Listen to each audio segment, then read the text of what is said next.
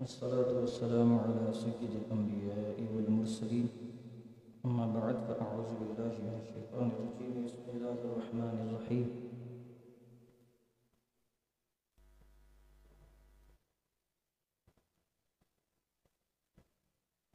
خلاصہ تراویح سورۃ بنی اسرائیل بسم اللہ الرحمن الرحیم اللہ رب العالمین جل شانہ اما نوالہ نے مسجد حرام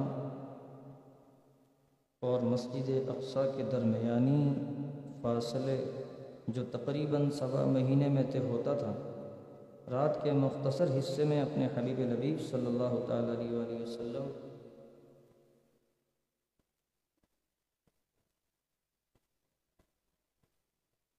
کو طے کرا دیا۔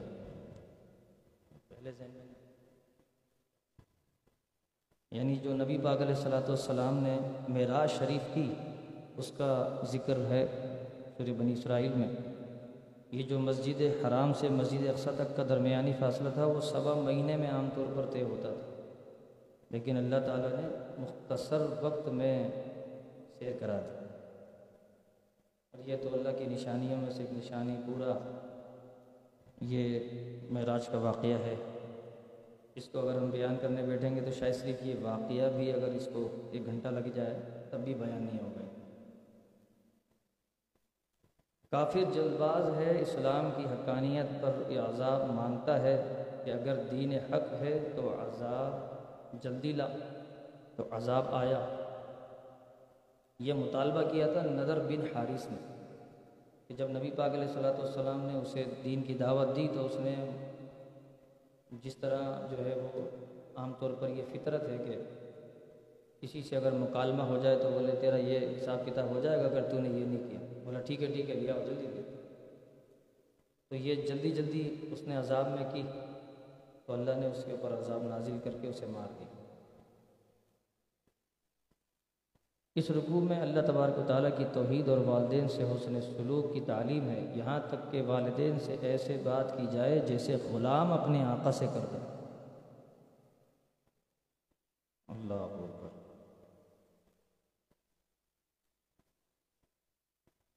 حسن ادب کے ساتھ خطاب کرو، تعظیم کی بات کرو، ان کے ساتھ عاجزی اور نرمی سے بات کرو۔ والدین پر رحمت و فضل باری تعالیٰ نازل ہو، ایسی دعا کرو۔ تفصیل کی میرے خیال میں گنجائش نہیں ہے کہ عام طور پر ہمارے یہاں ہوتا کیا۔ آپ بیٹھ جاؤ، آپ کو نہیں معلوم، آپ کیا جانتے ہو، ابھی آپ بوڑھے ہو گئے۔ ماں کو بولتے ہیں تم کو تو پتہ ہی کچھ نہیں ہے، تم تو بیٹھو، تم گھر میں رہتی، تمہیں کیا معلوم؟ ہمیں معلوم ہے، اسے سب پتہ ہے۔ اللہ اکبر۔ یہ قرآن کی تعلیم، قرآن پڑھیں، اس پر عمل کریں تو پھر سب تبدیل ہو جائے۔ بے شک قرآن مجید میں اللہ نے طرح طرح کی دلیلیں رکھی، اور اسے سمجھنے کے بجائے لوگ جو ہے وہ دور ہو رہے ہیں، نصیحت نہیں لیتے۔ تو جب یوں حضور کے زمانے میں بھی ہوا تو نبی پاک علیہ الصلوۃ والسلام سے اللہ نے فرمایا کہ محبوب آپ فرما دیجئے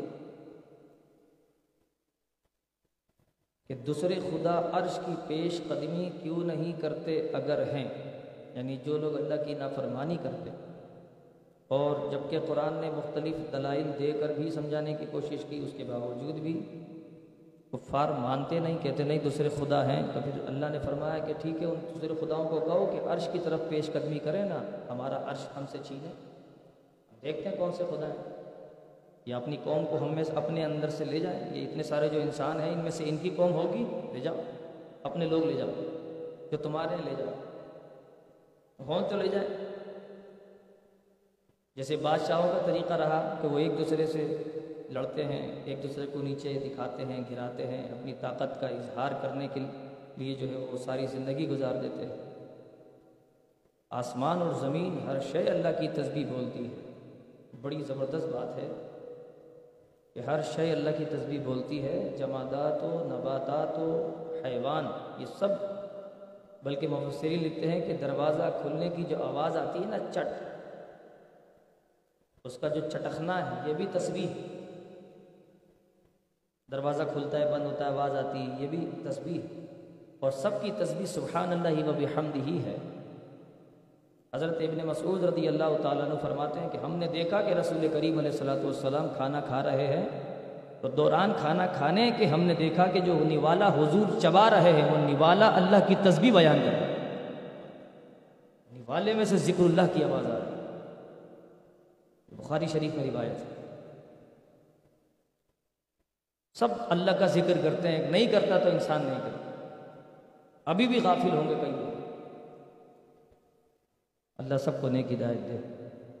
اگر کوئی بری اور گھٹیا بات کرے تو احسن بات کرو, اس کے جواب میں اس جیسی بات نہ کرو.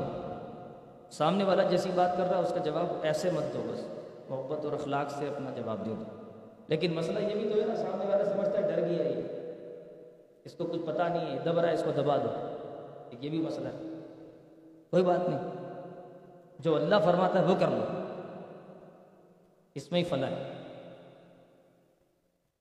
یاد فرمائیے وہ وقت جب تمام فرشتوں سے کہا ہم نے کہ آدم کو سجدہ کرو, تو شیطان نے نہیں کیا. اس نے کہا تو اس کو مجھ پر فضیلت دیتا ہے, یہ اچھا نہیں ہے, اور یہ تو نے اچھا نہیں کیا. تو نے مجھے مہلت دی تو میں اس کی تمام اولاد کو برباد کر دوں گا. آج جو تیرے خاص بندے ہیں وہ بچے رہیں گے.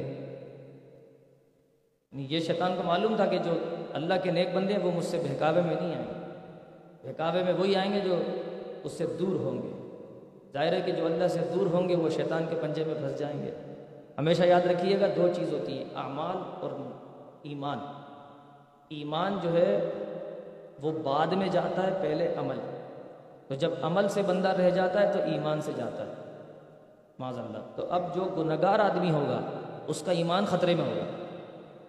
جو بعمل ہوگا, جو نماز پابندی سے پڑھتا ہوگا, قرآن کی تلاوت کرتا ہوگا, اللہ کے دین سے بالکل جڑا ہوگا, اس کا ایمان اتنا محفوظ ہوگا.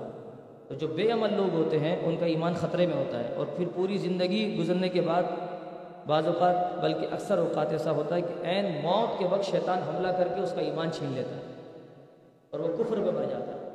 تو کفر میں مرنے سے بچنے کے لیے بندے کو ساری زندگی نیک اعمال کرنے چاہیے, کیونکہ جو گودا ہوتا ہے وہ اوپر بہت سارے چھلکوں میں محفوظ رہتا ہے, اور اگر چھلکے نہ ہو تو گودا برباد ہو جاتا ہے. تو ایمان جو ایک گودا ہے اور اس کے اوپر جو چھلکا ہے وہ سب اعمال کا چڑھاؤ, تاکہ گودا مضبوط ہو جائے. لوگوں کو قیامت کے دن ان کے اماموں کے ساتھ بلایا جائے گا جس کی وہ دنیا میں پیروی کرتے تھے.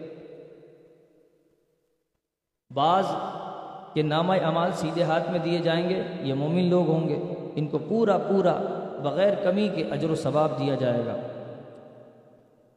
اللہ. اچھا, اگلے رکوع میں اللہ تبارک و تعالیٰ نے ظہر تا عشاء 4 نمازوں کے اوقات کا اجمالی بیان کیا, اور فجر کی نماز میں رات اور دن کے فرشتے حاضر ہوتے ہیں, یہ اس کی فضیلت پر دلیل بھی ہے. اور تہجد کی نماز کا بھی تذکرہ کر دیا. ایک رکوع میں تہجد کی نماز کا بھی تذکرہ ہو گیا, فجر کا بھی, اور ظہر, عصر, مغرب, عشاء کا بھی تذکرہ ہو.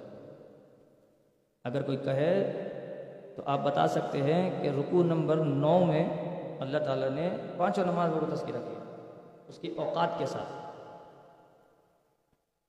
یہود نے سوال کیا اصحاب کہف اور ذو القرنین کے واقعے کے بارے میں, اور روح کا حال پوچھا حضور علیہ الصلوۃ والسلام. یہ تینوں سوال کیے تو نبی پاک علیہ الصلوۃ والسلام نے 2 سوالوں کے جواب تفصیل سے دے دیے, اور روح کا جواب مبہم رکھا. مخلوق کا علم حکم الہی کے نزدیک تھوڑا ہے. کفار کہتے تھے کہ یہ رسول ہماری طرح انسان ہے, کوئی فرشتہ رسول ہوتا تو ہم ایمان لاتے. بس اس بات نے ان کو ایمان لانے سے روکا, جبکہ اگر زمین پر سب فرشتے بسنے والے ہوتے تو ضرور فرشتہ رسول آتا تاکہ اپنے جنس کو تبلیغ دین کرتا.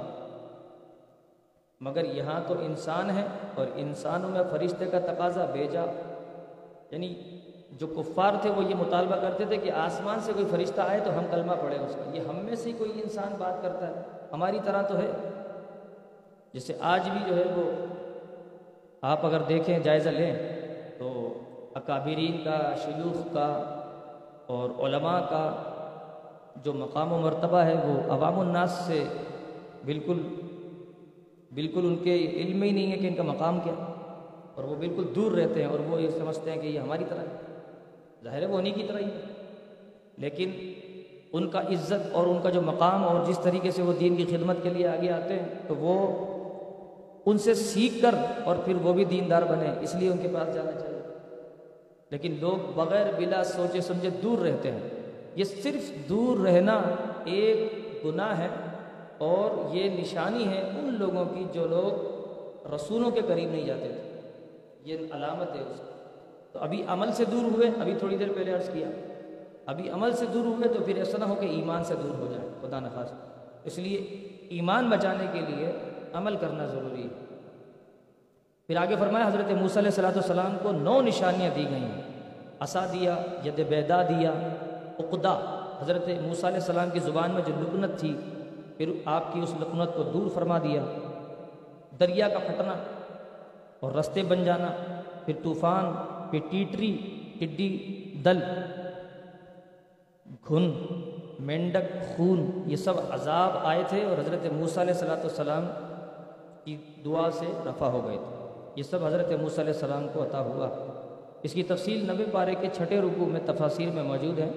بنی اسرائیل ان نشانیوں کے بارے میں کہتے تھے کہ جادو ہے، فرعون خود بھی جانتا تھا کہ یہ حق ہے موسیٰ علیہ السلام، مگر حسد اور اناد و ضد میں کہتا تھا کہ یہ جادو ہے، جانتا تھا کہ یہ حق ہے، صحیح بول رہے ہیں، یہ اللہ کے نبی ہیں، یہ وحی ان پر نازل ہوتی ہے اور یہ جو بات کر رہے ہیں بالکل درست ہے، لیکن پھر بھی کہتا تھا جادو، تاکہ یہ خوش نہ ہو جائیں گے کہ یہ بولیں کہ بھئی ہم نے ان کو مان لیا، بس یہی چیز ہوتی ہے، آج بھی یہی چیز ہے۔ تو جو یہ چیز دل میں لے گا وہ دین سے دور رہے گا، اور جو آمنا صدقنا کہے کہ جو چیز مجھے نہیں آتی ہے اس کو آتی ہے میں سیکھ لوں تو وہ آگے جائے گا، اور ادھر اگر آگے جاتے تو ایماندار ہو جاتے ہیں۔ رسول پاک صلی اللہ علیہ وسلم کو اللہ تعالیٰ نے تسلی دی اور ہر دفعہ دی، اور فرمایا کہ زمین کو حیوانات و نباتات یا پہاڑ کی کانوں یا نہروں سے ہم نے جو سنوار دیا ہے، یہ دنیا کی زیب و زینت آزمائش ہے، آزمائش ہے، خوبصورتی دنیا کی آزمائش ہے کہ کون نیکی کرتا ہے اور کون گناہوں میں لگ جاتا ہے، اور یہ دنیا ایک دن ہم برباد کر دیں گے، ویران کر دیں گے۔ یا اصحاب کہف و رقیم اللہ کی نشانیوں میں سے نشانی نہیں، بالکل ہے، دقیانوس بادشاہ کے جبر و ظلم سے اپنے ایمان بچانے کی غرض سے یہ حضرات ایک غار میں جا کر پناہ گزین ہوئے، وہاں سو گئے، 300 سال سے زیادہ کا عرصہ گزر گیا، اسی حال میں رہے، پھر جاگے، یہ تفصیل سے پورا واقعہ موجود ہے 15ویں پارے۔ اللہ کی وحدانیت کو بیان کیا انہوں نے دقیانوس کی قوم کے سامنے، جب ان کے ساتھ ظلم و ستم کا ان کو اندیشہ ہوا تو اللہ نے ان کو غار کی طرف بھیج دیا، اور پھر اللہ نے ان کو سلا دیا، اور پھر پورا واقعہ گزر گیا، پھر اللہ نے ان کو موت بھی دی، لیکن پھر بھی اللہ فرماتا ہے کہ ان کو جاگتا سمجھو، یہ مرے نہیں، یہ سو نہیں رہے، ان کو جاگتا سمجھو، یہ سال میں ایک مرتبہ 10 محرم کو کروٹ لیتے ہیں، ہاں، اور کتا بھی کروٹ لیتا ہے، کتا بھی بیٹھا ہوا ہے وہاں پہ، اصحاب کہف کا جو کتا ہے آج بھی زندہ ہے، اللہ ہو، اصحاب کہف آج بھی زندہ ہو، کتا آج بھی زندہ ہو، اور لوگ اللہ کے نبی کے بارے میں کیا بولتے ہیں، سمجھ گئے آپ؟ کتا زندہ ہے اور نبی صلی اللہ علیہ وسلم پوری کائنات میں افضل ہیں، وہ کیوں نہ زندہ ہو، تو زندہ ہے واللہ، تو زندہ ہے واللہ، میری چشم عالم سے چھپ جانے والا،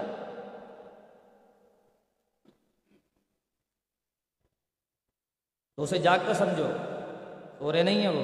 اچھا، اللہ نے وہاں پر ایسی ہیبت رکھی ہے اس غار میں کہ حضرت امیر معاویہ رضی اللہ تعالیٰ عنہ جو ہے وہ بھی ایک ٹائم جو ہے وہاں پر جانے لگے، تو حضرت عبداللہ بن مسعود نے منع کیا اس طرف مت جائیے گا، لیکن وہ پھر بھی گئے، انسان کا تجسس ہے نا، پھر بھی گئے، تو وہاں سے اتنی زور سے ہوا چلی کہ حضرت وہاں سے پلٹ گئے واپس، اس طرف کوئی جا نہیں سکتا،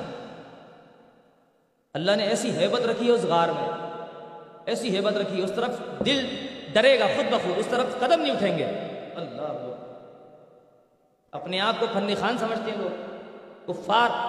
قدم تو اٹھا کے دکھائیں وہاں پر، اصحاب کہف تک نہیں جا سکتے تھے. وقت نہیں ہے، نہیں تو میں بیان کرتا. سید عالم صلی اللہ علیہ وسلم کو حکم دیا رب عز و جل نے کہ کفار کو ایک کہاوت سے سمجھاؤ. اس کا مفہوم ہے کہ جس طرح سبزہ شاداب ہو کر فنا ہو جاتا ہے، اس کا نام و نشان باقی نہیں رہتا. یہی حالت دنیا کی حیات بے اعتبار کی ہے. اس پر مغرور اور شیدہ ہونا عقل کا کام نہیں. اور یاد کیجئے کہ ہم نے آدم علیہ السلام کو سجدہ کروایا، ملائکہ نے کیا، مگر جن کی اولاد ابلیس نے نہیں کیا. اس کو اور اس کی اولاد کو دوست بناتے ہو، اللہ فرماتا ہے شیطان کو اور شیطان کی ذریت کو اپنا دوست بناتے ہو، گمراہ ہوتے ہو. تمہارا کھلا دشمن ہے، ظالم ہے. ہم نے قرآن مجید میں طرح طرح کی مثالیں بیان کی، مگر انسان ہر چیز پر جھگڑالو ہے. تو انہیں ایمان لانے سے کون سی چیز روکتی ہے؟ یہ اپنے رب سے معافی مانگے، مگر انہوں نے ایسا نہیں کیا. انہوں نے وہی راستہ اختیار کیا جو ہلاک ہونے والوں نے کیا. وہ کون تھے؟ قوم سمود، قوم عاد، قوم نوح، قوم شعیب، قوم لوط. انہی کا راستہ اختیار کر کے یہ خود بھی ہلاک ہو. حضرت موسیٰ علیہ السلام نے حضرت خضر علیہ السلام سے ملاقات کا پکا ارادہ کیا. وہ مقام مجمع البحرین ہے، جہاں دو سمندر آپس میں جڑتے ہیں. دیکھا ہوگا آپ نے، وہ مقام مجمع البحرین ہے. اس جگہ حضرت موسیٰ اور حضرت خضر علیہ السلام نے ملاقات کا سوچا، یعنی حضرت موسیٰ نے. یہ پھر پورا واقعہ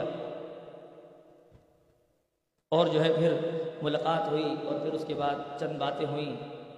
حضرت خضر نے کہا کہ آپ صبر نہیں کر سکتے. حضرت موسیٰ نے فرمایا کہ میں صبر کروں گا، آپ مجھے کچھ نصیحت کریں، کچھ سکھائیں. لیکن اللہ کے نبی ہو کر علم دین سیکھنے گئے. یہ جذبہ کہ انسان اپنے آپ کو بڑا نہ سمجھے. کوئی کتنا ہی بڑا عالم دین ہو، اگر وہ کسی اپنے سے زیادہ علم والے کے پاس جاتا ہے تو یہ جانا چاہیے، یہ انبیاء کی سنت ہے. تو حضرت خضر علیہ السلام کے پاس جو ہے وہ علم لدنی تھا، اور آپ نے چشمہ حیات سے پانی پیا تھا، اس لیے آپ جو ہے وہ لمبی عمر پا گئے.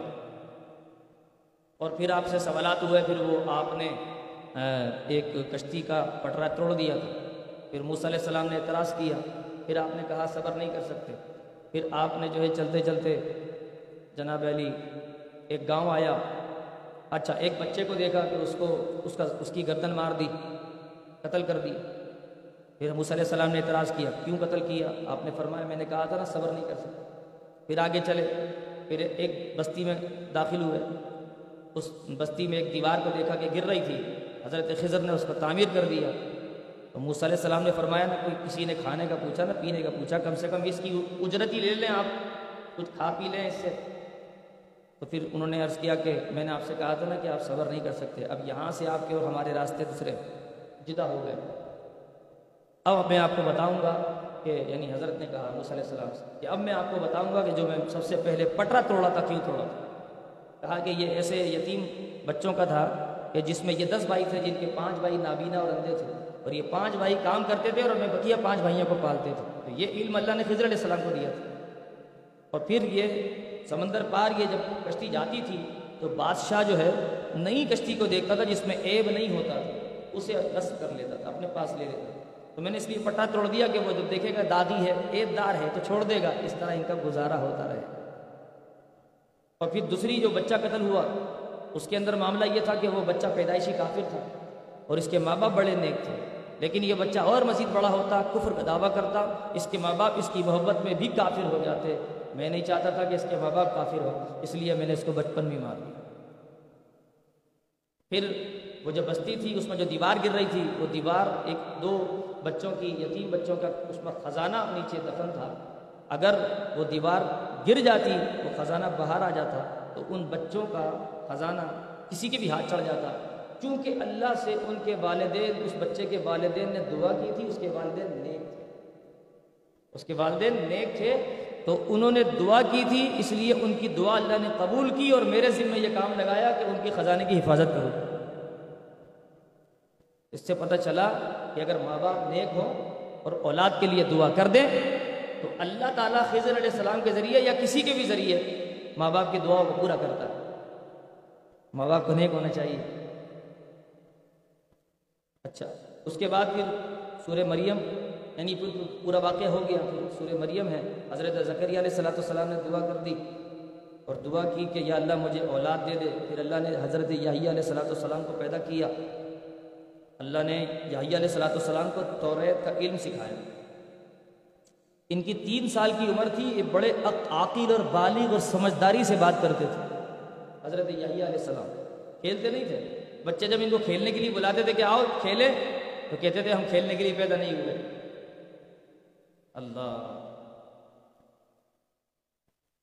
حضرت جبریل آئے اور آپ نے حضرت مریم پر دم کیا تو وہ حاملہ ہو گئی. حضرت عیسیٰ علیہ السلام کے بعد معلوم یہ ہوا دم کرنا جائز, قرآن کہہ رہا دم کیا تھا نا, ورنہ تو پھر کیا مطلب, اس کا کیا مطلب مفہوم نکالیں گے. دم کیا تھا, روح پھوکی تھی نا, دم کیا تھا, دم کیا حضرت عیسیٰ علیہ السلام. اب سامری جادوگر نے جو کیا تھا وہ آگے آئے گا کہ اس نے حضرت جبریل امین کے گھوڑے کے جو پیر ہوتے نا نالے, اس کے نیچے کی مٹی لی تھی سامری نے, اور وہ جو بچھڑا بنایا تھا جب موسیٰ علیہ السلام کوہ طور پر گئے تھے, پیچھے سے قوم نے بچھڑا معبود بنا لیا تھا نا, اس بچھڑے میں ڈال دی سامری جادوگر نے وہ مٹی, تو وہ جو بچھڑا تھا وہ بھی گائے کی آواز نکالنے لگ گیا تھا, اس میں بھی جان آ گئی. تو جبریل امین کے گھوڑوں کے نالین کی مٹی اگر بے جان میں ڈال دو تو وہ جاندار ہو جاتا ہے. تو آگے سمجھدار ہیں آپ. تو ایسی بہت ساری چیزیں قرآن بیان کر رہے ہیں, ہم تو قرآن بیان کر رہے ہیں. تو حضرت موسیٰ علیہ السلام کا تذکرہ فرمایا. اس سے پہلے حضرت عیسیٰ علیہ السلام کا تذکرہ فرمایا کہ اللہ نے حضرت عیسیٰ حضرت ابراہیم علیہ السلام کو صدیق بنایا, اور ایسا صدیق کہ آپ نے کئی چیزوں کی تصدیق فرمائی.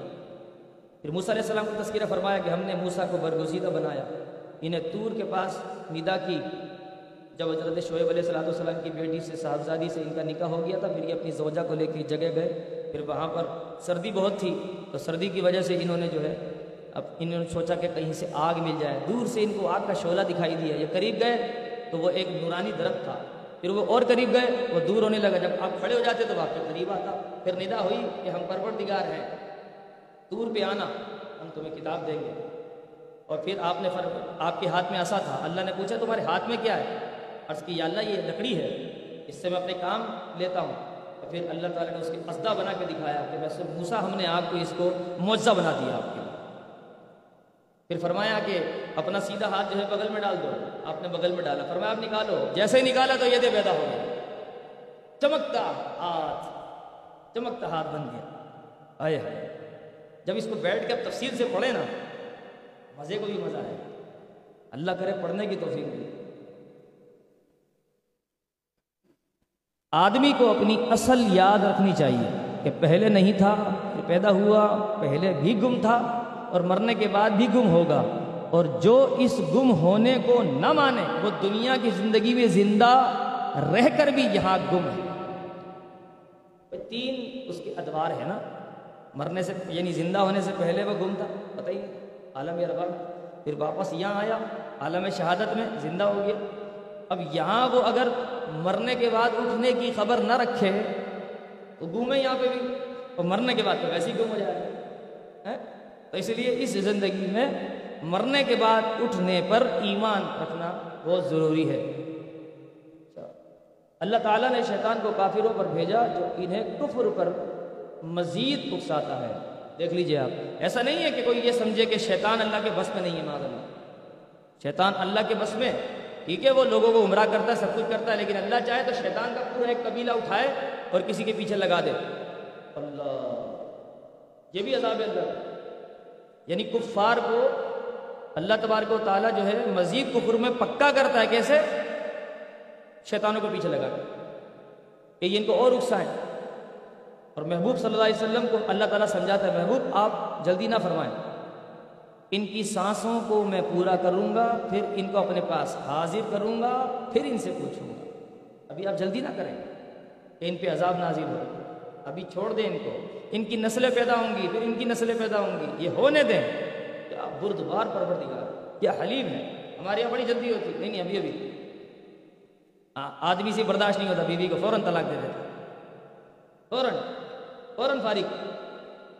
جلد بازی ہے نا، ہر معاملے میں جلد بازی، بعد میں پشیمان ہوتے ہیں یہ کیا کر دیا، یہ نہیں ہونا چاہیے، کچھ بھی کام لے لیں. اس لیے جلد بازی نہ کرنا اور سمجھداری کے ساتھ، بردباری کے ساتھ کام کرنا، یہ اللہ کی سنت. اللہ کریم ہمیں قرآن پہ عمل کی توفیق عطا فرمائے.